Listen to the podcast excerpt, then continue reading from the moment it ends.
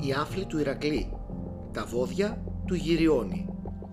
Για δέκατο άθλο, ο Ευρεσθέας ζήτησε από τον Ηρακλή τα κοκκινότριχα βόδια του Γυριώνη, του τέρατος που ζούσε στη Δύση, στο νησί Ερήθια. Ο Γυριώνης ήταν ένα τέρας, εγγονός του ωκεανού. Είχε τρία κεφάλια και τρία σώματα, ενωμένα μεταξύ τους, όπως τα Σιαμαία. Στη φύλαξη των βοδιών βοηθούσαν τον Γυριώνη ο γιος του Άρη, Ευρυτίωνας και ένα φοβερό σκυλί με δυο κεφάλια και φιδίσια ουρά, ο Όρθος που ήταν και αδελφός του φύλακα του κάτω κόσμου, του Κέρβερου, που επίσης εξόντωσε ο Ηρακλής.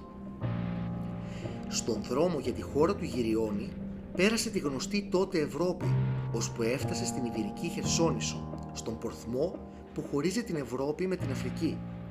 Εκεί, σε ανάμνηση του ταξιδιού του, έστησε δύο κολόνες, μια στην Αφρική και μια στην Ευρώπη, τις γνωστές Ηράκλειες στήλες. Φτάνοντας στην άκρη του, μέχρι γνωστού κόσμου, ο Ηρακλής έπρεπε να περάσει τον ωκεανό για να φτάσει στην Ερήθια. Σε αυτό τον βοήθησε το άρμα του ήλιου, ένα κύπελο που με αυτό ταξίδευε στον ωκεανό ο Θεός. Ο ήλιος του το έδωσε μόνο για μια ημέρα. Ο Ηρακλής ξεκίνησε το ταξίδι του έχοντας μαζί του το δώρο του Ερμή, το κέρας της Αμάλθειας, γεμάτο τρόφιμα για το ταξίδι, αλλά στα μισά του δρόμου εμφανίστηκε ο ωκεανός που προκάλεσε σφοδρή θαλασσοταραχή, η οποία δεν πτώησε τον ήρωα που απείλησε μάλιστα και τρόμαξε τον ωκεανό με το τόξο του. Μόλις έφτασε στο νησί του Γυριώνη, τον αντιλήφθηκε το σκυλί Τέρας, ο Όρθος. Ο Ηρακλής του σπάσε και τα δυο κεφάλια με το ρόπαλό του και το σκότωσε.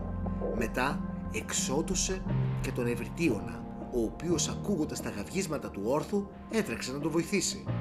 Ο Ηρακλής πήρε τα βόδια και κίνησε να φύγει. Ένας βοσκός όμως που στην περιοχή του έβοσκε και εκείνος στα κοπάδια του Άδη ειδοποίησε τον Γυριώνη που έτρεξε να σταματήσει τον Ηρακλή. Ο Ηρακλής όμως με μια σαετιά του έκοψε το νήμα της ζωής.